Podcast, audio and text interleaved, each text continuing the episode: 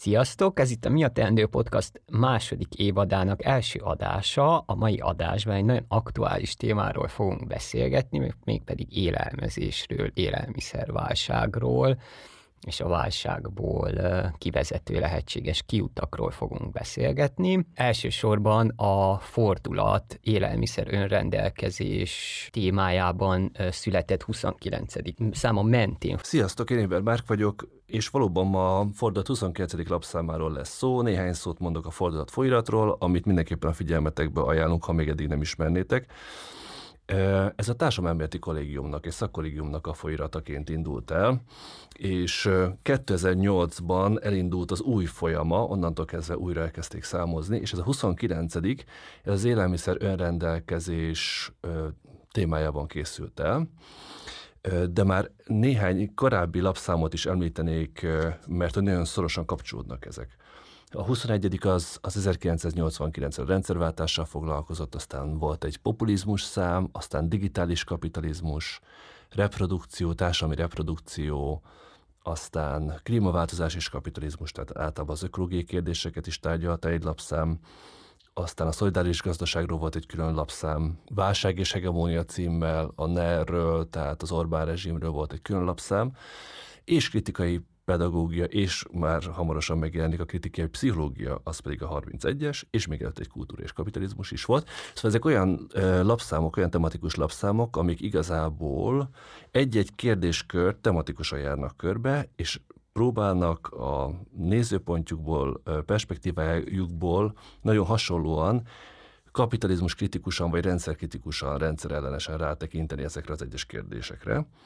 És a mai témánk az az élelmiszerő rendelkezés lesz, és ezen keresztül fogjuk megnézni, hogy azok a, a minden nap az asztalunkra kerülő étel, az tulajdonképpen milyen kontextusban, milyen összefüggések, termelési feltételek közül és elosztási feltételek közül kerül az asztalunkra. Kérdezzétek meg az információtól, hogy mi a teendő. Mi olyan emberek, mi, akiknek mondjuk az apja, anyja, tanár és küzd minden hó végén, hogy be tudja fizetni a tanári fizetéséből mondjuk a számát, a csekket, a rezsit, ki tudja fizetni. Mi ilyen emberek mit akarunk? Mit kezdünk a politikával? Könyörgöm, hát minden érdemi társadalmi mozgalom negatív, a helyzet megváltoztatásáért küzdő társadalmi mozgalom, az negatív érzelmekből született, úgy, mint a düh, uh-huh. úgy, mint a megalázottság, úgy, mint a méltatlanság.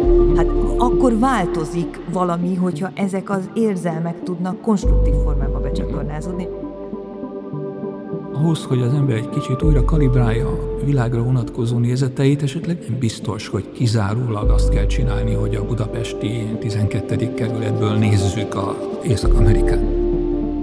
Kapitalizmus újratermeléséhez mindig, mindig kell a válság, akár egy ideológiai szinten. Tehát, hogy ez, ez, ez úgy tud működni, hogy, hogy az emberek torkához van tartva a kés. Ha az nem lenne oda tartva, nagyon más, hogy lehetne gondolkodni, nagyon más, hogy működne a cselekvés.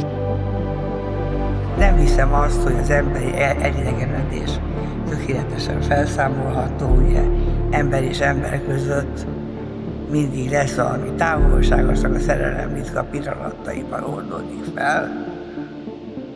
Stílszerű legyek, egy fontos kérdés van, hogy élet. Szeretettel köszöntjük a két vendégünket, Balog Lilit és Bruder Mártont, és első körben arra szerettünk volna kérni, hogy meséljetek egy picit arról, hogy hogyan is kerültek közelébe ennek a témának, milyen megközelítésben foglalkoztok, mind elméleti, mind gyakorlati szinten az élelmezéssel, agráriummal. Sziasztok, köszönöm Marci, akkor kezdem én. Én Balog Lili vagyok, én hát a egyetemi végzettségemet tekintve biomérnök, agrármérnök vagyok, úgyhogy már az egyetemi évek alatt elkezdtem ezekkel a témákkal foglalkozni, majd utána különböző szakmai gyakorlatok kapcsán egyre jobban az agroökológia felé vitt az utam, vagy vezetett az utam. Majd különböző társadalmi mozgalmakon keresztül kerültem kapcsolatba az élelem önrendelkezéssel, és volt szerencsém részt venni 2016-ban az Európai Élelem önrendelkezési Fórumon, amit Nyeleninek hívnak, és Kolozsváron rendezték, és az így beszippantott magával az a több mint 700 ember, akik a világ különböző pontjairól, de főleg Európából jöttek, és mind ugyanazért a célért küzdenek évtizedek óta, az adta így a lendületet, úgyhogy azóta is én azon munkálkodom itt Magyarországon, hogy többet magammal erősítsük ezt a mozgalmat, és létre is hoztunk egy egyesületet, ami a Magyarországi Agroökológia Hálózatot képviseli, és ennek tagja több, vagy sok, sok tagja van, többek között Marci is. Illetve még annyit magamról, hogy én 2018-ban kezdtem el Nyugat-Nógrádban gazdálkodni, és 2022. februárjában megválasztottak az Agroecology Europe Európai Agroökológia Szövetség elnökévé. Sziasztok, én Bruder Marci vagyok. A végzettségem az nekem is mezőgazdasági eh, végzettség. Agrármérnökként, illetve mezőgazdasági üzemmérnökként végeztem Dolgoztam már közigazgatásban, még a 2010-es soros elnökségre felkészülésként, környezetvédelmi szakdiplomataként Brüsszelben, ahol már szintén foglalkoztam agrárpolitikai kérdésekkel, illetve elsősorban vegyi anyagszabályozás volt a, a szakterületem, tehát igazából az akkor tárgyalt biocid rendeletnek az előkészítésében vonódtam be nagyon mélyen, és ismertem meg a, az európai um, szereplőket, lobby szervezeteket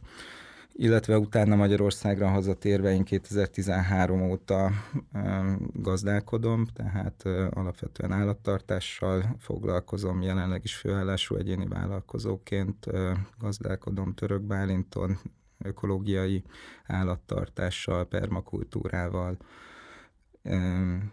foglalkozom, illetve ahogy a Lili említette, a, a Magyarországon meg, megalapult uh, Magyarországi Agroökológia Hálózatnak az alapító tagja vagyok.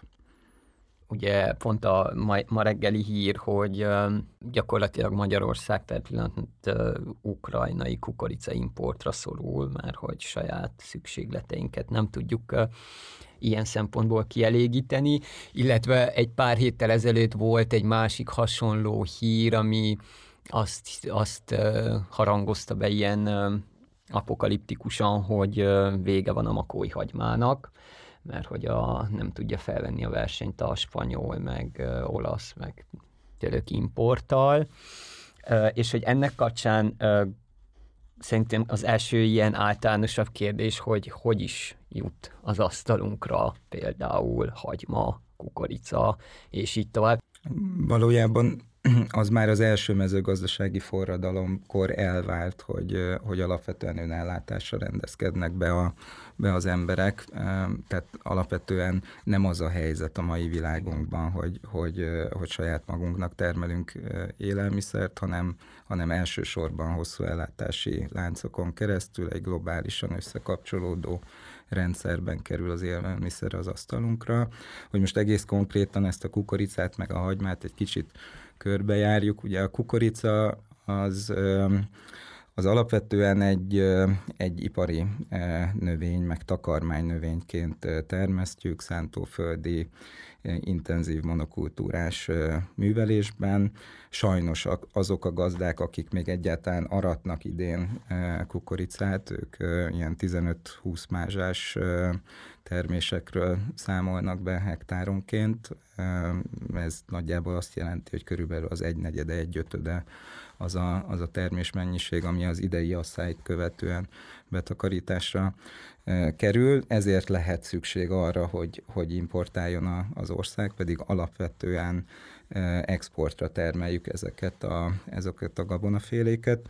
Viszont azt kell tudni a kukoricánál, hogy, hogy ez elsősorban nem az asztalunkra kerül, tehát hogy csemege kukoricaként fogyasztunk valamennyi kukoricát, illetve különböző élelmiszeripari alapanyagokként a kukorica keményítő, az bekerül a, a, az élelmiszerekbe, vagy akár most már izocukor formájában, viszont a, a megtermelt kukorica mennyiségének ez a, ez a töredéke talán, ha egy százalékát kiadja az, amit közvetlenül humán fogyasztásra szánunk, tehát elsősorban takarmányként hasznosítjuk, és ez a helyzet, ez majd elsősorban a, a baromfi és sertés ágazatot fogja érinteni, illetve ezeknek a termékeknek az árát, illetve nagyon fontos megemlíteni, hogy a kukorica a bioetanol termelésnek a a legfontosabb alapanyaga, és Magyarország berendezkedett egy olyan modellre, hogy az alapvetően túltermelést, vagy a korábbi túltermelést azt az bioetanol gyártásban, illetve bioetanol exportálásában hasznosítja, és ezek a kapacitások nyilván továbbra is rendelkezésre állnak, és ahhoz, hogy működjenek, ezért jelen helyzetben importra van szükség. A makói hagymának meg hát nem idén volt a vagy hogy nem idén került talán az utolsó uh, szög a keresztjébe, de hogy az elmúlt évek, évtizedek már e- e- aláásták, vagy előásták a sírját. Uh, az, hogy nem, nem elfogyott, nem, te, nem termelnek többet, mivel hogy nem éri meg nekik ilyen árak mellett. Uh-huh. A szabadkereskedelmi egyezmények azt hozták, hogy a kínai fokhagyma olcsóbb, mint a magyar fokhagyma, erről már azért többen tud, sőt, az kínai hagyma is olcsóbb, meg egyéb, egyéb termékek is olcsóbbak lettek. Ugyanígy mondjuk az Európában szabadon áramló termékek is lejjebb tudják vinni az árakat. Az, hogy mondjuk spanyol hagyma hogy lehet olcsóbb úgy, hogy szállítva volt, azért ez is nagyon sok kérdést felvet, mivel hogy valószínűleg intenzíven termelték, illetve a spanyol áruk azért tudnak nagyon olcsók is lenni, főleg, hogy Almeriából származnak, mert elég erős, hát modern rabszolgassággal uh-huh. tudnak dolgozni. Uh-huh. Nem mint hogyha lehet, hogy az egyébként még mindig magasabb árat jelent már, mint hogy bér, bérmunkárat, mint amit jelenleg Magyarországon tudnak fizetni, uh-huh. vagy Kelet-Európában, de hogy, de hogy persze ez évek alatt lett így előásva a sírja a makói hagymának is, mint más termékeknek is Magyarországon, hogy már nem éri meg a termelőknek termelni, uh-huh. mert hogy nem kapják vissza. Hát mikor a Szat, Szabolcsi almát 60 forintért vásárolják fel kilóját, vagy még annyiért se. Hát akkor persze, hogy a, a paraszt azt mondja, hogy nem éri meg leszedni a fáról, mivel hogy neki több, több, többe kerül az, hogy oda megy, leszedi, és hogy a időt tölt vele. Úgyhogy ez, ez nem csak a makói hagymára, egy hungarikumra érvényes, hanem nagyon sok más értékes élelmünkre is. Alapvetően mi határozza meg az árat, mi az, ami beleszámít, és ugyanennyire fontos, hogy mi az, ami nem számít bele az árba, és itt már említetted, ami nem számít bele, úgymond a, a humán költség egy része, Hát alapvetően a világpiaci árakat az, az élelmiszerek területén a legfontosabb gabona és olajos magvaknak a, a tőzsdei nemzetközi kereskedelmi áraihoz viszonyítjuk, illetve ez, ez jelenti a, a, a, az élelmiszer árindexet, és akkor en, en, ezeken a világpiaci árakon keresztül realizálódik Magyarországon is egy bizonyos ár, tehát itt az a nagyon nehéz dolog, hogy ez a világpiaci ár, ez valójában elválik a hazai termelési alapoktól, meg termelési költségektől. Egyáltalán nem biztos, hogy, hogy bármi kapcs, közvetlen kapcsolat van a kettő között. Sokkal érdekesebb szerintem azt, hogyha hosszú távú tendenciákat nézünk meg, és vizsgáljuk a, a gabona és olajos magvaknak a, az árának az alakulását, akkor ez egy nagyon érdekes dolog, hogy, hogy ez hogyan kötődik össze a, az olajnak a, az árával, akkor, amikor az olaj Mert a drágul, a kőolaj áru, ára növekszik a világpiacon, akkor azt tapasztaljuk, hogy, hogy az élelmiszer árak is, is növekednek, és gyakorlatilag ez is lejátszódott most a, az orosz-ukrán háborúval, emiatt az energiaárak nagyon jelentősen megnőttek.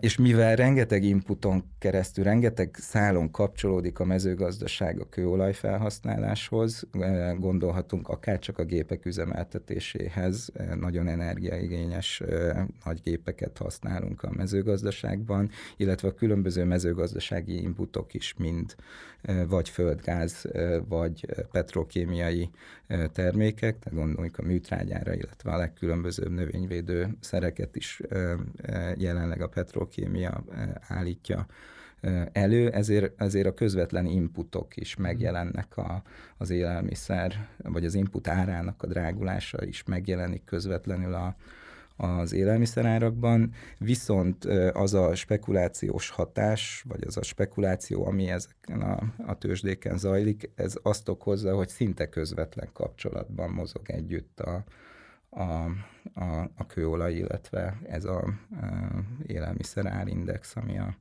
a vona és olajos növényeknek az árát határozza meg. Csak egy tisztázó kérdés, bocsánat, hogy a spekuláció alatt itt azt érted, ugye, hogy, hogy hogy nem az van, hogy ö, én, mint nem tudom, ö, pék, vagy valaki veszek ö, sok tonna gabonát, hanem az van, hogy előre veszek opciót jövőbeli gabonára. Igen, ezek is származtatott másodlagos tőzsdei termékeken keresztül uh-huh. alakulnak, befektetők mozgatják, spekuláció mozgatja a világpiaci árakat, nyilván a háborús helyzet, az energiatermékek, energia drágulása uh-huh. az a spekulációt fűti, és, és emiatt a spekuláció miatt szakad el a világpiaci ár az egész konkrét termelési költségektől. Ami az egy más dolog, hogy, hogy jelenleg az idei asszályban, meg az idei inputárak mellett a magyarországi mezőgazdasági termelőknek is e, nagyon nagy költséget jelentett a szentúföldi növénytermesztés, és nagyon rossz termést takarítanak be, tehát nyilván a hazai piacon ennek önmagában van árfelhajtó hatása hogy mi nincs benne az árban, szerintem ez, erről még beszéljünk, mert mm-hmm. az mhm. tök fontos. Ahogy már említettem előbb, a társadalmi vonatkozása az, hogy jelenleg szerintem egyébként érdemes lenne megkérdezni a gazdákat is, hogy mennyire, milyen magas árat raknak bele a saját munkaerejükért, mert mhm. általában ez van a leg, legkevésbé belekalkulálva, illetve hogy milyen társadalmi pozitív hatásokat köszönhetünk azoknak a termelőknek, akik helyben értékesítik, vagy ott a közösséget táp, látják el táplálékkal. Illetve ha az ökológiai szolgáltatásokat nézzük, mondjuk az, hogy élőhelyeket teremtenek, tiszta vizet, tiszta levegőt, tiszta földet, különböző élelmet kínálnak más, más állatoknak, ezek jelenleg nincsenek beleszámítva az árba, hanem éppen az, hogy azok az externáliák, amiket úgy hívunk, azok sincsenek, hogy milyen, micsoda károkat okoz az ipari mezőgazdaság, és azáltal, hogy ezek nincsenek beszámítva, tudnak annyira levinni, le, lejjebb vinni az árakat, hogy sokkal versenyképesebbek, mint, mint mondjuk egy olyan termelő, aki viszont odafigyel arra, hogy, hogy a természet előszhangban tudjon termelni.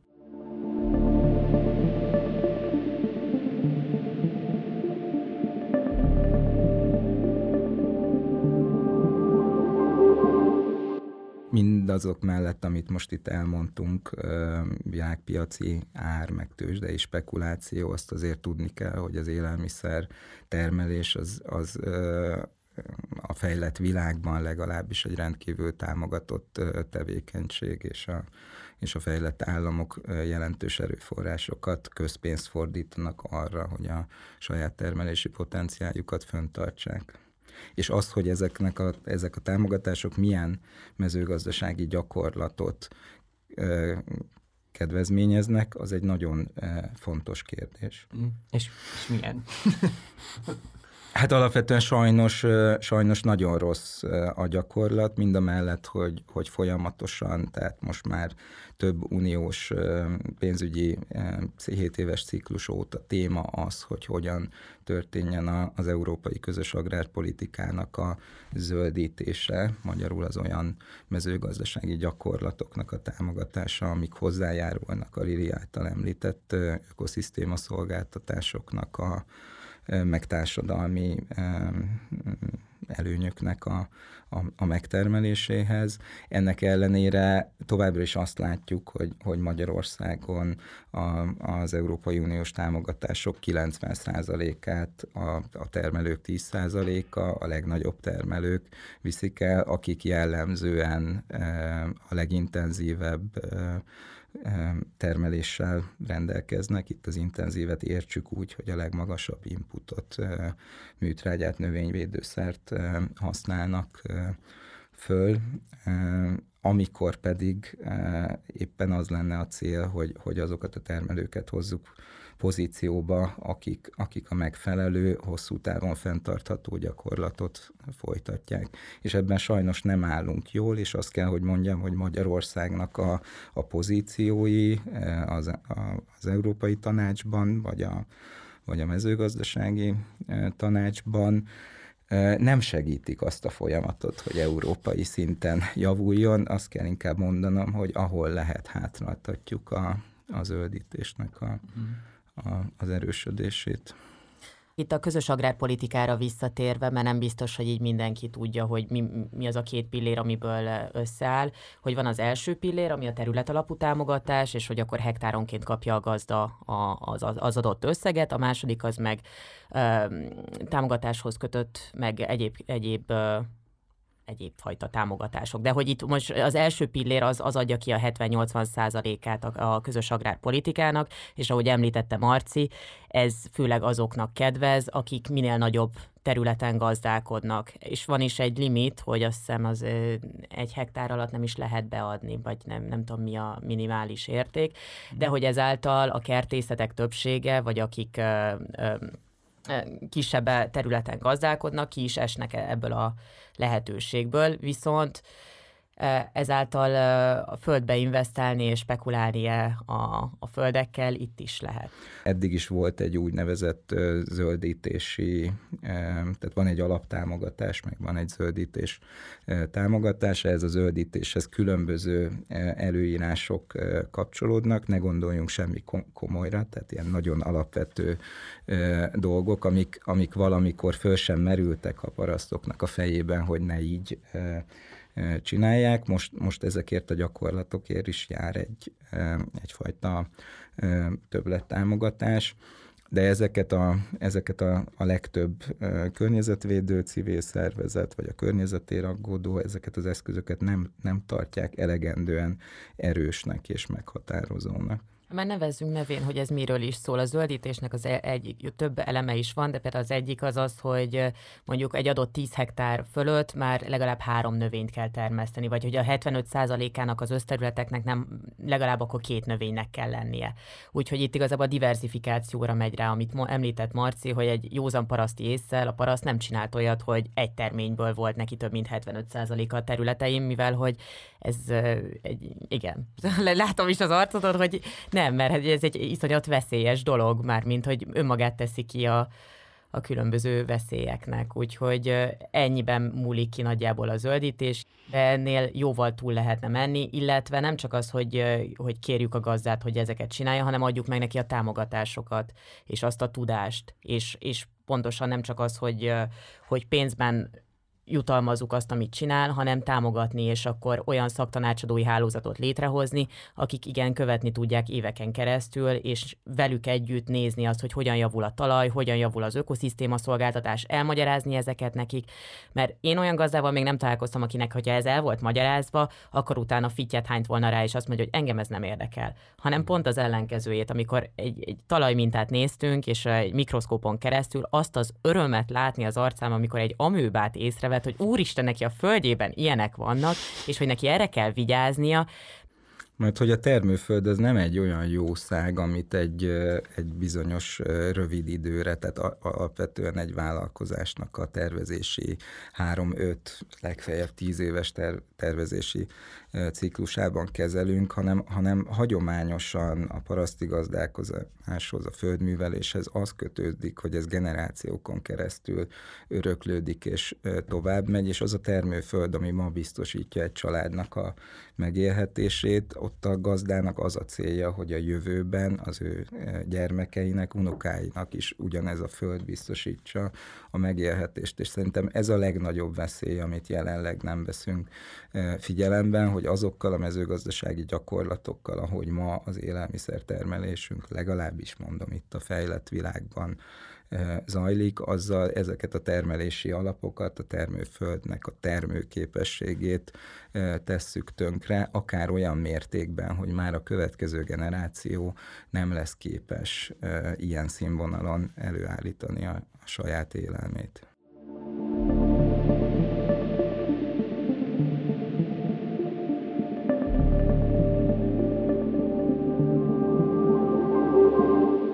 Mert beszéltünk minőségi kérdésekről, és tulajdonképpen a, a, a sűrűjében vagyunk, de hogy, de hogy Lili egyszer mondtad, hogy akkor csörög inkább a telefonod, hogy keresnek hasonló beszélgetésre, amikor éppen élelmiszer árnövekedés van, és most is egy olyan időszak van, amit alapvetően válságként értelmezünk, tehát, hogy, hogy úgy tűnik, hogy hosszú távon, tavaly nyár óta elindulóan hosszú távon drágulnak a, az élelmiszerárak, hogyha megpróbáljuk az egyes konkrét saját maga háztartása számára élelmet szerezni kívánó állampolgárt magunk elé képzelni, akkor azt látjuk, hogy a zöldségesnél vagy a, vagy, vagy a szupermarketben, vagy valahol csak azt látjuk, hogy mennek föl az árak, és hogy szuper lenne, hogyha meg tudnátok világítani, hogy ezek a háttérben egymásra rétegződő, egymásra torlódó válságok, ezek hosszú távon hogyan nyomják föl az élelemnek, élelmiszernek az árát, és hogy nagyjából hogyan függnek össze. Sok mindenről beszéltünk már itt, tehát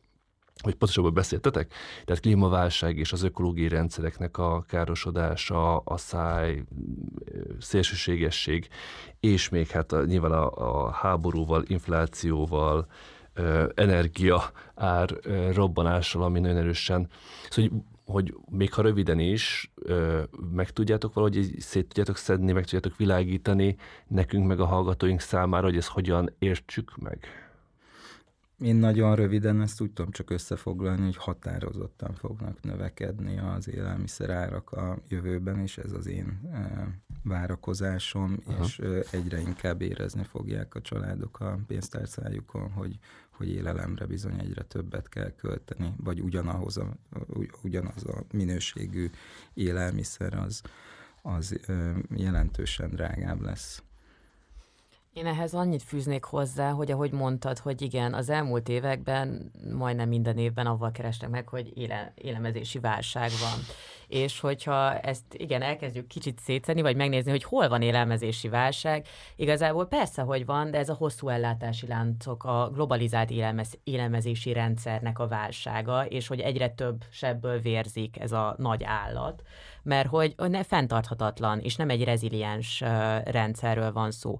Közben meg azt látjuk, hogyha most így megnézzük a COVID alatt, hogy a helyi élelmezési rendszerekkel mi történt, azok tök szépen tudtak tovább működni, uh-huh. sőt, megerősödtek illetve azt, hogy egy agroökológiai rendszerben termelő gazda, aki minél kevesebb inputanyaggal használ, őt is kevésbé érinti. Sőt, most kérdeztem is még már júniusban egy egy gazda ismerősömet, akinek családi tehenészete van, és ö, ö, vidéken te, van természetesen, és hogy de budapesti piacokat is ellát, és hogy neki is eléggé körkörös gazdálkodásban van az egész, hogy ő maga termeli meg a takarmányát, ők maguk dolgozzák fel, ők maguk szállítják, hogy azért nagyon kevés olyan szereplőt, vagy hogy, hogy mindent a saját kontrollja alatt tart, és kérdeztem is, hogy őt hogyan, hogyan befolyásolja az, hogy növekednek az árak, stb. És mondta, hogy igazából ő nem fog, még nem látja indokoltnak az, hogy növelje az árakat, mert hogy ő még nem érzi azt, hogy, uh-huh. hogy mhm. ennyire, még a, a növekedett benzinárak, vagy üzemanyag üzemanyagárakkal kapcsán is. Úgyhogy ezt akarom mondani, hogy itt fontos szerintem azért, hogy persze mind a kettőre hatással van, csak az egyikkel úgy, hogy, hogy tényleg szétesik a rendszer, és látszódik, uh-huh. és hogy próbálják még tuszakolni, még több milliárdot beletenni, hogy még valahogy újraéleszteni, és hogy menjen ez, a, ez az állatka, de, de nem, már halott. Szóval, uh-huh. és ezen kéne dolgozni, hogy inkább azt a sok milliárd forintot és nem csak forintot, hanem eurót, dollárt, fontot, stb. inkább olyan rendszereknek a, a támogatásába beletenni, amik át tudnák venni, és, és sokkal reziliensebbek. Uh-huh. Azt szerintem fontos elmondani, hogy az élelmiszerválság az nem élelmiszer hiányt jelent. Tehát nem azon kell aggódni, hogy amikor holnap bemegyünk a szupermarketbe, akkor ott nem fogunk kenyeret kapni, meg nem lesz hús, meg sajta, a pulton, hanem, hanem és azt, ezt azért, azért mondom el, mert hogy valóban nem a, az orosz-ukrán háborúhoz kötődik. Uh-huh. Ahogy már említetted, már ugye tavaly nyáron elindult nagyon erősen ez az áremelkedési folyamat, ahol mi, amikor még híresen volt a, a, a háborúnak, és, ott, és ezt elsősorban pontosan a Lili által említett a globális ellátási láncokban történő nehézségek vagy anomáliák kezdték el fölhajtani, és, és a, az orosz-ukrán háború erre csak rátett egy lapáttal. Uh-huh. De, de azért várható hosszú távon továbbra is ez az áremelkedés, és még egyszer hangsúlyozom, hogy nem az, hogy nem lesz a boltok polcain megfelelő mennyiségű élelmiszer, nem ez fenyeget minket, hanem az, hogy, hogy a termelési költségek, az inputok költségeinek a folyamatos emelkedésével egyre magasabb lesz az élelmiszereknek a, az ára. Az élelmiszer egyébként is úgy viselkedik, hogy jellemzően az inflációt meghaladó mértékben növekszik a, az ára. Idén, hogyha jól tudom, akkor már 30%-ot meghaladja az élelmiszer áraknak a, a, a növekedése, ami látszik a közétkeztetésben, ami látszik a, a, a boltokban a bevásárlás során, és sajnos azt kell, hogy mondjam, hogy, hogy véleményem szerint ez tovább fog folytatódni, és a következő nagy meglepetés szerintem, ez az én tippem, az majd a húsvét előtti húsáraknak a nagyon drasztikus emelkedése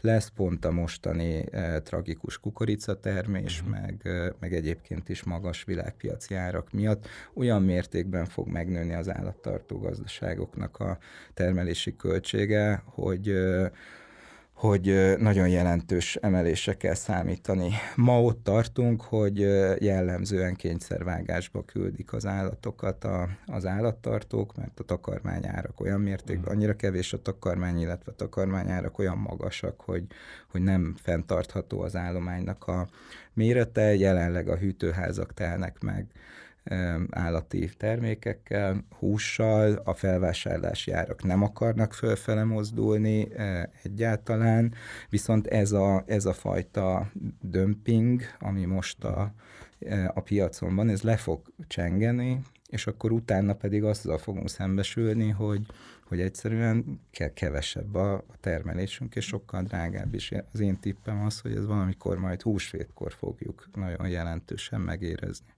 a hús az egy luxus cikké fog válni, de azért azt is tegyük hozzá, hogy mert jelenleg a, az, a húsárak eléggé le is voltak nyomva különböző mhm. támogatási rendszerekkel.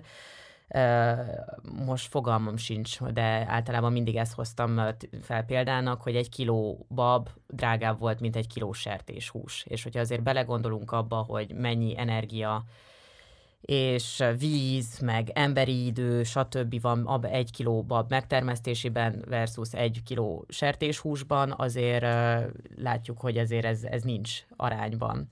Úgyhogy nem azt mondom persze, hogy, hogy a szegények ne egyenek hús, mert egyáltalán nem az, hanem az, hogy egyáltalán mindenkinek csökkentenie kéne a húsfogyasztást, és hogy minőségi húst kéne ennünk mert hogy pont a hús az a termék, amikor korábban beszéltünk ugye a meg, meg nem fizetett árról, ahol a legmagasabb az externáliáknak a, az összege, tehát a, a nagyüzemi állattartás az, ami leginkább szennyezi a környezetünket, a legnagyobb területhasználattal jár, a, a, a leg, legtöbb negatív externália kapcsolódik hozzá az élelmiszer termelésünkben, ami, ami egyébként meg nem jelenik meg a, az árban.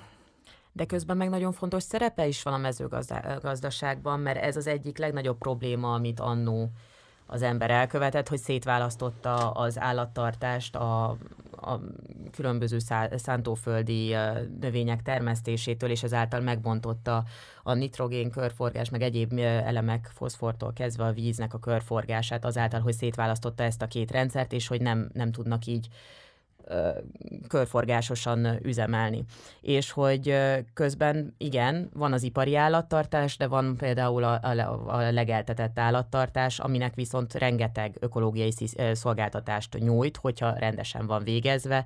Úgyhogy itt értsük azt, hogy akár a, a legszimplább pásztorkodás az egyik legjobb volt, mivel hogy folyamatosan mozgát, mozgatásban tartották az állatokat, uh-huh. és Magyarországnak ezt Molnár Zsolt tudja nagyon jól mondani, hogy a százalékokat meg egyebek, de hogy egy jelentős részén igazából csak legeltetett állatot lehetne tartani, mert olyanok az adottságai. Uh-huh. És úgy lehet a legjobban hasznosítani az adott területet.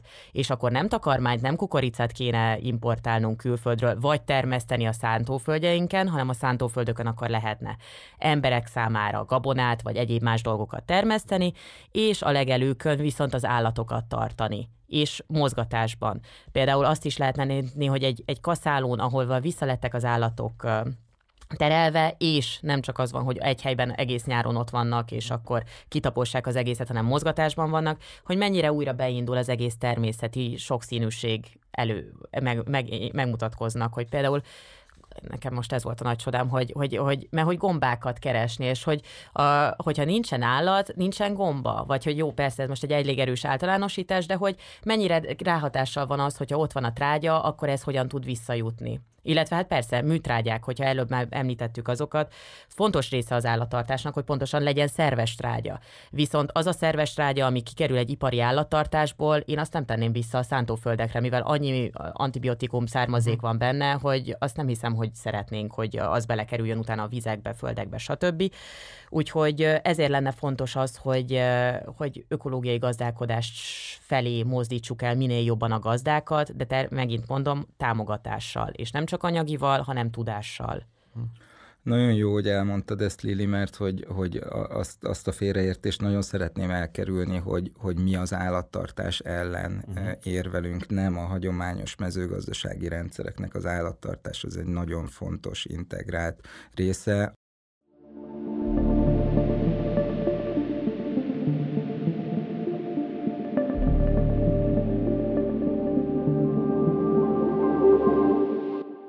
Amiről mi e, itt beszélünk, meg amilyen gazdálkodási módot mi itt képviselünk, ez nem arról szól, hogy térjünk vissza a 17. századi gazdálkodási módszerekhez, és technológia ellenesek vagyunk, és e, nem, szó nincs róla. Tehát e, ma egy e, modern eszközökkel gazdálkodó e, parasztnak e, a termelékenysége az lényegesen magasabb, mint ami, mint ami volt a 17 században, és nem, nem akarunk oda visszatérni. Én legalábbis nem akarok oda visszatérni, hogy nem, tehénnel szántsunk. Vannak, vannak megfelelő eszközeink, technológiák.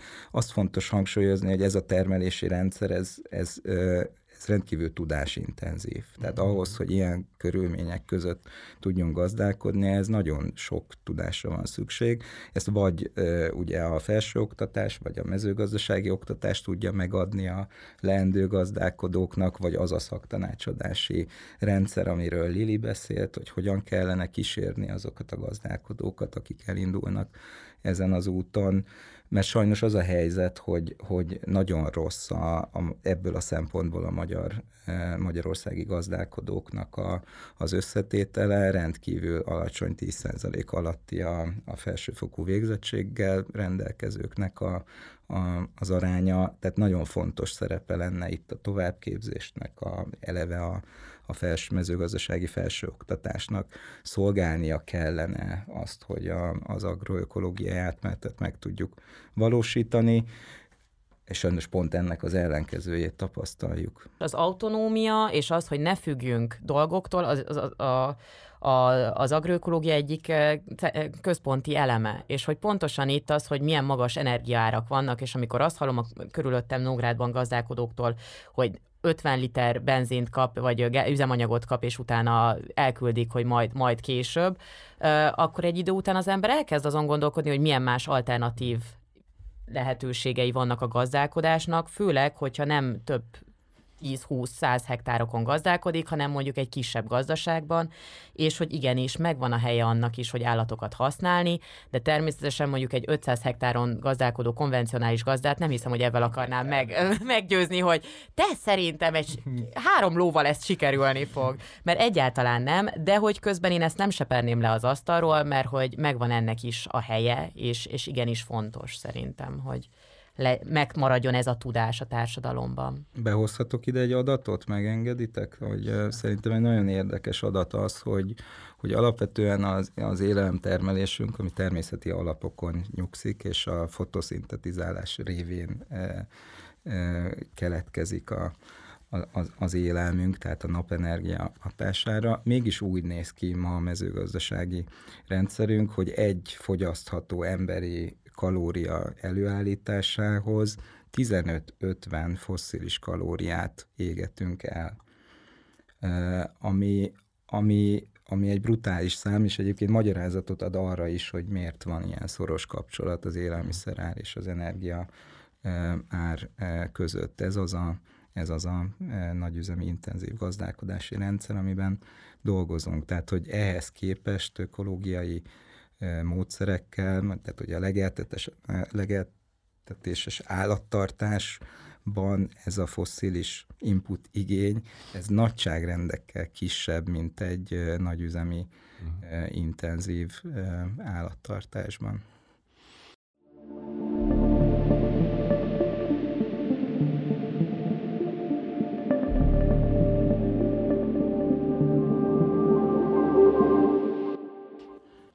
Szerintem forduljunk rá a mi a teendő kérdésére. Mégpedig több szinten. Tudom, hogy Papszinak van egy speciális kérdése, én most a mikroszintű kérdést, mm-hmm. azt hiszem Papszi a makro kérdést fogja feltenni, most a mikrokérdést teszem fel, amit biztosan ezerszer megkérdeztek már tőletek, de bocs, hogy most ezer egyszer is megkérem, hogy mondjatok el. Tehát, hogy akár városi, akár nem városi állampolgárunk, háztartásunk számára szeretne rendszeresen egészséges élelmiszert fogyasztani, és meghallgat bennünket és még azt is szeretné, azt is gondolja, hogy szeretné támogatni ezt a, az agroökológiai átmenetet, akkor mit tegyen? Először is mindenképpen gondolkozol azon, hogy a, a pénze szavazat, és hogy minden egyes vásárlásával egy politikai rendszert, vagy egy, egy ag, ag, mezőgazdasági modellt támogat. Ezáltal persze, aki megteheti, keresse fel, hogy a közelében hol tud egy közösség által támogatott mezőgazdasági rendszerhez, vagy dobozos rendszerhez, vagy mhm. közösségi uh-huh vásárlási kezdeményezéshez csatlakozni. Ez szerencsére már nem csak Budapesten van, egyébként Budapest mindegyik kerületében már elérhető egy ilyen, uh-huh. hanem a vidéki nagyobb városokban is felelhető. Itt a Tudatos Vásárlók Egyesülete honlapján azt hiszem össze van szedve az összes, vagy a mhm. kosárközösségek oldalán is meg lehet ezeket találni. Aki viszont kevésbé szerencsés, és hogy neki, hát mert azért ez egy kényelemből való visszavétel, ami egyébként szerintem megoldható, kell egy kis flexibilitás, de a rugalmasság, de azt hiszem ez, ez még belefér egyáltalán azon elgondolkozni, hogy szezonális ét- étkezést folytatunk-e, hogy például uh-huh. paradicsomot, most már érkezünk a paradicsom szezon vége felé, de hogy januárban ne vegyünk paradicsomot, uh-huh. se málnát, se epret, még hogyha fagyasztva van, mert a fagyasztás az meg plusz uh, energiaigényes uh-huh. dolog. Úgyhogy kezdjünk el saját magunk is minél többet főzni egyébként, uh-huh. minél kevesebb feldolgozott terméket enni, mivel hogy annak is sokkal magasabb energia igénye van, illetve tele van mindenfajta olyan adalékanyaggal, aminek az előállítása szintén nagyon káros, nem csak magunkra nézve, hanem a környezetünkre. Uh-huh. És uh, igen, nézzük azt, hogy honnan származnak a termékek. Én itt egyébként nem azt szoktam mondani, hogy azért, mert Magyarországról jön, az mindenképpen jobb. Egyáltalán nem biztos, de legalább lehet, hogy kevesebbet utazott mondanám azt is, hogy válasszuk a biotermékeket, de szerintem ennél sokkal fontosabb az, hogy akkor már találkozunk a termelőkkel, és még hogyha nincs is biológiai minősítésük, velük beszélgetve, és, és ismerjük meg őket. Kapcsolódjunk újra ahhozokhoz, akik termelik az élelmezés élelmünket, mert hogy nem adatik meg nekik a tisztelet, pedig közben meg ők adják meg azt a, az alapvető élelmünket, amiből van életünk. Úgyhogy én ezt mondanám, hogy megkezdjünk el akár magunk is termeszteni apró dolgokat, mert akkor fogjuk igazán értékelni azt, hogy micsoda csoda az, hogyha valaki képes ezeket megcsinálni és nem csak egy bazsalikomot életben tartani, bár tudjuk, hogy az is egy nagy kihívás tud lenni sokak számára, de hogy igen, én, én ezeket az egy párral indítom, aztán majd még biztos jön egy pár, de mondjad, Marcia, hogy szerinted. Én ráerősítenék arra, hogy, hogy a vásárlással a forintokkal szavaz, választ az ember. És szeretném, szeretnék úgy rávilágítani erre, hogy, hogy megértsék a fogyasztók, hogy az, ami történik, az, hogy a termelők eltűnnek, és egyre kevesebb kistermelő állít elő Magyarországon is élelmiszert. Ez annak a következménye, hogy sajnos nem, nem jutnak megfelelő jövedelemhez ezek a, a termelők. És akkor, amikor elindultunk a beszélgetésben onnan, hogy, hogy mit jelentenek a hosszú ellátási láncok, azt nagyon fontos megérteni, hogy egy hosszú ellátási láncban a profit központ, vagy a, a, a jövedelmezőség, az nem a, a láncnak a, az első szereplőjénél, a termék előállítójánál van, hanem, hanem elsősorban annál, aki megszervezi ezt a hosszú ellátási láncot, és ahhoz, hogy megfelelő jövedelemhez jussanak a kistermelők, ahhoz arra van szükség, hogy ne ilyen hosszú ellátási láncokon keresztül jusson el az élelmiszer a, a, a tányérunkba, hanem ezt rövidítsük le, ennek az úgynevezett rövid ellátási láncok, vagy a Lili által említett kosárközösségek, közösség által támogatott mezőgazdaság, közvetlen értékesítési formák, illetve Piacok. ne felejtsük el a termelői piacokat pontosan, mert hogy, de nem mindegy, azt kell, hogy mondjam, hogy nem mindegy, hogy milyen piacra megy az ember mhm. vásárolni, tehát fontos azért körülnézni, hogy valóban termelőkkel, termelőktől próbáljunk meg vásárolni, mert nem sokat tettünk, ha, ha ugyanúgy kereskedőktől, csak piacon kereskedőtől szerezzük be az élelmünket mert hogy csak akkor fordítható vissza ez a folyamat, a termelőknek az eltűnése, hogyha újra megfelelő jövedelemhez és újra becsülete lesz, és ezt, ezt is el szoktam mondani, hogy a parasszónak vissza kell szerezni a becsületét. És akkor én ennek a másik oldalára szeretnék kicsit rákérdezni, hogy igen, van ez a része, de hogy az könnyen belátható, hogy hogy ennek vannak ilyen, nem tudom, olyan dimenziói, amire ez a fogyasztás nem biztos, vagy a pénzzel szavazás nem biztos, hogy megoldást kínál azért. Pont amit leírtatok, az egy nagyon komplex globális rendszer, aminek a megváltoztatásához lehet, hogy, hogy több dologra is van szükség, és hogy hogy ennek kapcsán ö, most úgyis nagyon divatos ez az egész ö, árnyék kormány dolog, úgyhogy úgy döntöttünk Márkal, hogy kinevezünk titeket most ö, árnyék mezőgazdasági miniszternek ö, párban, ö, és hogy ö, hogy ezen a, ezen a vonalon mik lennének azok a dolgok, amik, tehát ilyen állami vonalon, amit mondjuk um, tenni érdemes. És de hogy Mert hogy itt ugye az is van, hogy, hogy tudunk szavazni a pénzünkkel is, de tudunk szavazni máshogy is, vagy esetleg részt tudunk venni politikai mozgalmakban, tehát hogy részt tudunk venni mondjuk egy ilyen öm, öm, mezőgazdasági élelmezési infrastruktúra, vagy ö, hálózatban, ami, ami ö, kicsiben ezt megcsinálja, de hogy ezt felskálázni. Én a társminiszter asszonynak adom meg a szót. Először. Nagyon szépen köszönöm, társminiszterelnök úr.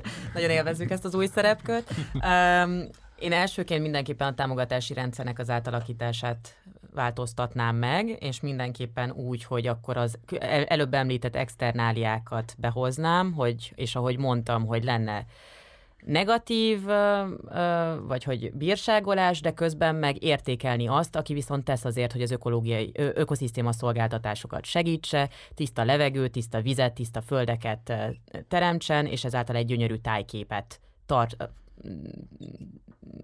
nem csak neveljen, hanem ápoljon. Úgyhogy mindenképpen egy olyan támogatási rendszert támogatnánk, vagy hoznánk létre társelnök társammal, aki, amelyik az agroökológiai rendszerek felé vinnék el a gazdákat, de ahogy említettem, ez nem csak jogszabályi, meg pénzügyi támogatás lenne, hanem ö, tudásban is, hogy olyan tudásközösségeket létrehozni, ami hosszú távon kíséri a gazdákat, és hogy egy közösséghez tudnak tartozni, ahol meg tudják beszélni a kihívásaikat, egymást tudják segíteni, mert egyelőre az individualizmus eléggé regnál, nem csak a nem csak a normális társadalomban is, hanem a gazdas, gazda, gazdák társadalmában is. És hogy egy elég erős konkurencia van egymás között, miközben a kicsik így nem fognak tudni érvényesülni, hanem össze kell fogniuk. Úgyhogy ezt, és minél jobban a helyi élelmezési rendszereknek a kialakítását támogatnánk remélhetőleg mm, társminiszter asszonynál a támogatáspolitika nagyon jó kezekben van. Amire én hangsúlyt fektetnék, azok a, azok a különböző jogi szabályozók, mert hogy azt tapasztaljuk elsősorban a, a rendkívüli koncentráció miatt, mind a föld koncentráció, mind az élelmiszer termelés feldolgozásnak a nagyfokú koncentrációja miatt, hogy olyan szabályozók vannak jelen, és a, a magyar, magyar jogrendben, amik lehet, hogy megfelelőek ezeknek a, a nagy feldolgozóknak, viszont nem támogatják a kistermelőknek a, az önállóságát, és, és sajnos az a helyzet, hogy nagyon sok kistermelő, aki eleve a túlélésért küzd, és azon azon fáradozik, hogy, hogy ne kelljen abba hagyni azt a gazdálkodást, amit adott esetben a családja több generációban visszamenőleg folytatott, mert hogy most szürke zónába kényszerülnek, tehát azoknak a szabályozóknak nem tudnak eleget tenni érthetően, amit, amilyen szabályrendszert ezekre a nagy feldolgozókra, termelőkre kialakította a kormány. Ezért nagyon fontosnak tartom, hogy, a, hogy alapvetően a kistermelés szabályozását azt át kell gondolni, és nagyon jó európai példák vannak, és nem is kell messze menni, akár Romániából hozhatunk nagyon jó gyakorlatokat, akár Horvátországból, a legújabb csatlakozó államban meg tudnak oldani nagyon jó deregulációs feladatokat, de akár gondolhatunk a, a, talán az egyik legfontosabb mezőgazdasági termelőre, Franciaországra, ahol, ahol nagyon jól működik például a szövetkezeti eh, rendszer, a szövetkezeti termelés, mind a termelés, mind pedig a szövetkezeti feldolgozás és értékesítésnek a, a rendszere kistermelők között. Tehát én úgy gondolom, hogy itt a jogi szabályozók területén nagyon-nagyon sok teendő van annak érdekében, hogy visszafordítsuk ezt a folyamatot. Nagyon fontos felszámolnunk azt a, azt a magyar mezőgazdasági gyakorlatot vagy modellt, hogy alapvetően alacsony értékű tömegterméket exportálunk külföldre. Ez nem szolgálja, ráadásul úgy, hogy közben a saját természeti kincseinket zsaroljuk ki, vagy termőföldünket zsaroljuk ki, és tesszük tönkre. Ez egy rendkívül rossz modell, ennek a megváltoztatása az alapvető fontosságú, és elsősorban a magyar termőföldnek a magyar élelmezés biztonságot kell szolgálnia, és igenis meg kell teremtenünk azt a, azt a hogy, hogy itthon saját termelőkkel a lehető legszélesebb kínálatot nyújtsuk. És szerencsére valóban jó mezőgazdasági adottságai vannak a, az országnak, Még. abban a tekintetben, hogy nagyon sokféle élelmiszert elő tudunk állítani, tehát egy gazdag kínálatot tudunk teremteni a, a boltok polcain. Tök jó, hogy mondtad a hozzáadott értékeknek a fontosságát, mivel hogy Magyarország egyenlőre exportra úgy termel, hogy utána jön vissza feldolgozott termékként uh-huh. ugyanaz, és a hozzáadott érték az külföldön valósul meg, ezáltal a gazdák nem épp, hogy egy pici profitot tudnak termel, termelni, hogy még épp, hogy kilóg a fejük a vízből. Illetve még egy fontos, amit még nem említettünk, a fiataloknak a, a bevonása a mezőgazdálkodásba, illetve az egész élelmezési rendszerbe, hogy ez egy vonzó vonzó szakma legyen, mert hogy ahogy, de ez ott kezdődik, amit említettünk már többször Marcival, hogy a tiszteletet, becsületet vissza kell adni az élelemtermelőknek. Uh-huh. És hogy addig, ameddig nem, épp hogy meg tud belőle élni egy, egy parasztember, az nem biztos, hogy egy, vagy hát valószínűleg nem éppen egy vonzó szakma lesz egy, egy fiatal számára, illetve azokról meg még ne is beszéljünk, hogy földhöz való jutás, bármilyen mikrohitel, vagy, vagy nagyobb hitel, hogy, vagy, vagy pénz lehetőség, nem egy 12 millió forintos fiatal gazda, gazda, gazdáknak szóló támogatásból fogja elindítani a gazdaságát, mert abból épp, hogy még földet tud venni, de máj traktor arról nem fog, arra nem futja. Úgyhogy igenis, ha azt akarjuk, hogy legyenek fiatalok a mezőgazdaságban, akkor mögéjük kell állni, és adni is azokat a támogatási rendszereket. Én nagyon-nagyon tartok attól, hogy, hogy a mi generációnk az, a, a, az, az utolsó, aki még gazdálkodásba fog. Tehát, hogy nagyon nem látni a fiatalokat, akik új gazdaságot építenek vagy indítanak el, és kezdenek gazdálkodni, és nagyon nem látszik, hogy egyáltalán milyen lehetőségeik van, vannak egyáltalán arra, hogy elinduljanak ezen a pályán. Ha pedig ez a helyzet, akkor nagyon nagy kérdés, hogy a jövőben ki fogja az élelmiszert megtermelni, és milyen egyáltalán milyen lehetőségek lesznek az élelemhez hozzájutni, mert hogyha az a jövőképünk, hogy, hogy teljesen eltűnnek a mezőgazdasági termelők, és még tovább koncentrálódik a mezőgazdasági termelés, akkor borítékolhatjuk, hogy, hogy kizárólag ipari, petrokémiai, ipari élelmiszerekhez, vagy adott esetben mondjuk a novel foodként, vagy új, új élelmekként megjelenő legkülönbözőbb és legfurcsább kalóriákat fogjuk fogyasztani. Az élelmünk az teljesen elszakad a kultúránktól, és ezek, ezek, ezek szomorú folyamatok, és, és legelső sorban és legelső ponton abba kell belenyúlni, hogy legyenek fiatalok, akik ezt a pályát választják.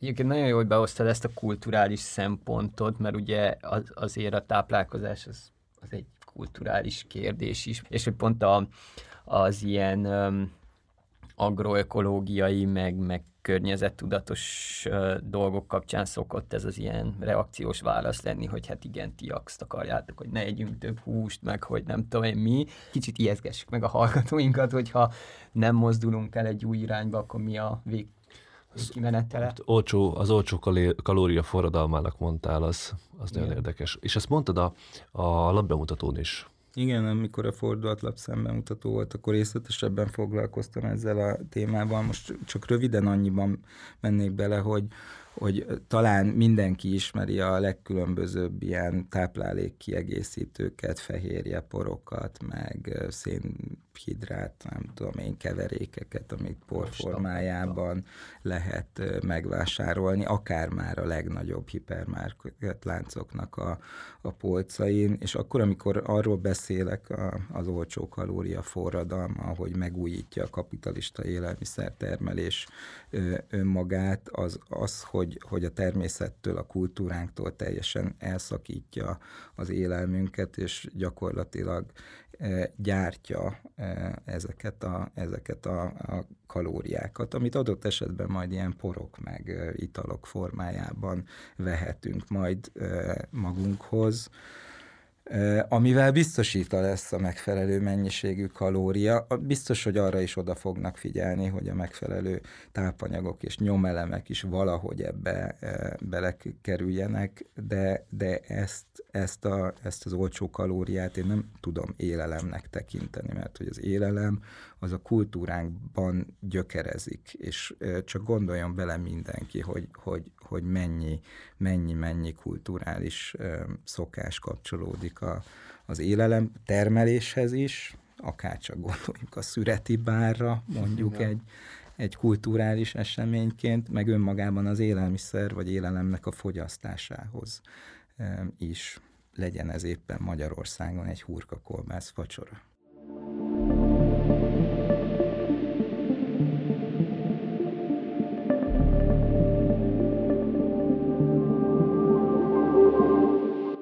Általában ezeket a dolgokat mindig ilyen küzdelemként fogom fel, hogy itt így, ugye, tehát, hogy amit leírtok abból, itt azért vannak ellenérdekelt felek ennek az átalakulásnak. Elég, elég, elég erős ellenérdekelt felek vannak ebben a sztoriban, akiknek persze médiájuk is van, meg mindenjük is van, Igen. és hogy én az elmúlt időben nagyon sok olyan cikket olvastam egyébként, ami pont szerintem felhasználható ilyen, ennek az ilyen agroökológiai vagy fordulatnak a, az elleni, vagy ilyen ellenérvként, és most nem azt akarom rákérdezni, hogy öm, Sri Lankát elemezzétek, mert nyilván nem elvárás, hogy mindannyian nagyon ö, behatóan ismerik a sri lankai gazdaság szerkezetét. Egyáltalán de hogy... nem ismerem. Én se. Én pont három héttel ezelőtt találkoztam egy sri lankaival, úgyhogy meg is kérdeztem, de mondjad, fejezd Jó, meg. akkor ezt mesél. Na, mert hogy az a kérdés, hogy ugye nagyon sok cikket olvastam az elmúlt időben, hogy ugye itt van egy nagy válság, csődközeli helyzet, és minden és vannak, nem tudom, Financial Times, Wall Street Journal, sok helyen megjelenik az az állítás, hogy hogy hát itt Sri Lankában néhány évvel ezelőtt volt egy ilyen tudatos felülről állami döntés, hogy, hogy kivezetik a nem tudom, peszticideket, növényvédőszereket, és átállnak egyfajta ilyen ökológiai gazdálkodásra, és hogy az az állítás, hogy emiatt olyan mértékű hozamcsökkentés történt, hogy rizsexportőrből importőré vált Sri Lanka, és az egész fizetésképtelenség pont azért lett, mert most a dollár árfolyam megugrik, a, az árak megugranak, és effektíven nem, nem, nem marad valuta, amivel tudnák fizetni, meg nem marad pénz, amivel mondjuk a lakossági ártámogatásokat az állami költségvetés tudná fedezni. És hogy igazából csak annyi a kérdésem, nyilván Lili, hogyha te most így beszélgettél helyiekkel, akik erre tudnak mondani, az is érdekelne, de az is, hogy úgy hogy amblok ezzel az érvel mit, mit lehet kezdeni, vagy ezzel az ellenérvel mit lehet hmm. kezdeni, hogy itt annyira széttolja a hozamokat. Ezzel az egybeszélgetés folytán nem mondanám azt, hogy én már egy Sri Lanka expert lettem, hogy már így meg tudom ezt mondani, de amit ő mondott, hogy itt nem csak ez volt a probléma, hanem ahogy mondod, már több, több válság volt ott, e, ami, ami így előidézte, és ahogy említed is az, hogy nem volt felkészítve a társadalom, ez egy felülről jövő döntés volt, hogy egyik napról a másikra akkor átállítják, és nem álltak készen arra, hogy egy meg, megfelelő támogatást biztosítsanak a termelők számára. És ezért árnyékkormányunk, a mi a teendő árnyékkormányunk minden alkalommal hangsúlyozta azt, hogy a támogatás nem csak anyagi támogatás vagy jogszabályi támogatás, hanem egy kísérés abban, hogy tudásátadással, illetve az, hogy ott legyen. És szerintem itt lehet ellenpéldát is mondani, például Andhra Pradesh, ami uh, Indiában egy uh, állam, és hogy ott például pont az ellenkezőjét csinálták, mármint úgy az ellenkezőjét, hogy nem felülről jött a döntés, hogy na akkor most mi lesz, hanem alulról jövő uh-huh. szerveződés történt, és az egyik legfantasztikusabban uh, terjedt futótűzként az ökológiai mezőgazdálkodás, agroökológiai gyakorlatok használata, mert hogy be tudták vonni a helyieket, a helyek oldották meg a, a, a szerveződéseken keresztül azt, hogy hogyan megy a tudásátadás, és ezáltal nagyon kis forrásokból meg, na, hihetetlen élelmezési biztonságot tudtak saját maguk létrehozni, és, és most már nagyjából az egész államuk ilyenfajta mezőgazdálkodásra agroökológiai módszerekkel állítja elő, és egyre jobban térítik is át a többieket, támogatják a többieket. Úgyhogy szerintem ez az egyik nagyon fontos, hogy a, meg, megteremteni az emberekben a hajlandóságot, ezt viszont vagy úgy tudjuk, hogy igen, a támogatást nyújtjuk anyagilag, jogszabályilag és kísérésben. Úgyhogy szerintem ez hiányozhatott Sirankáról, de gond, mondom, ott más elemek is voltak, nem csak az, hogy, hogy a a klímaváltozás meg egyebek még így hozzájöttek. Nem kell ennyire messze elmennünk India Indiában Csak gondoltam, hogy maradjunk a régiónkban. Hát, hogy, hogy ha csak ide a szomszédba, Burgenlandra tekintünk, eh, ahol eleve Eh, az osztrák államnak sokkal támogatóbb a hozzáállása az ökológiai átmenethez, de, de Burgenland, mint eh, tartomány is eh, kitűzte azt a célt, Bioburgenlandként nevezett programot, hogy, hogy átálljon gyakorlatilag teljes ökológiai termesztésre, és úgy, úgy, úgy alakult ott, most már több mint 50% a művelterületek 50% az minősített ökológiai gazdálkodás alatt van, ma már Burgerlandban, és, és úgy tűnik, hogy a, a célokat azokat alul kalibrálták, mert hogy, mert hogy folyamatosan gyorsabban történik az mhm. átállás, mint ahogy a, a tartomány terveiben ez, ez szerepelt. Tehát vannak itt a közelünkben, uh-huh. ugyanabban az európai támogatáspolitikában hasonló, nem mondom, hogy, hogy, hogy teljesen hasonló társadalmi szerkezetben, de, de, de, de azonos kultúrában is ez megvalósul, és, és, és meg lehet tenni. Igen, vagy Olaszországban a biodisztrettót, ami, ami szintén hasonló. De ott is szerintem az a fontos, ami, hogy az alulról jövő szerveződés. Az, hogy a gazdatársadalom elhivatott legyen e felé. Uh-huh. Azt viszont az előbb említett dolgokkal lehet elérni szerintem.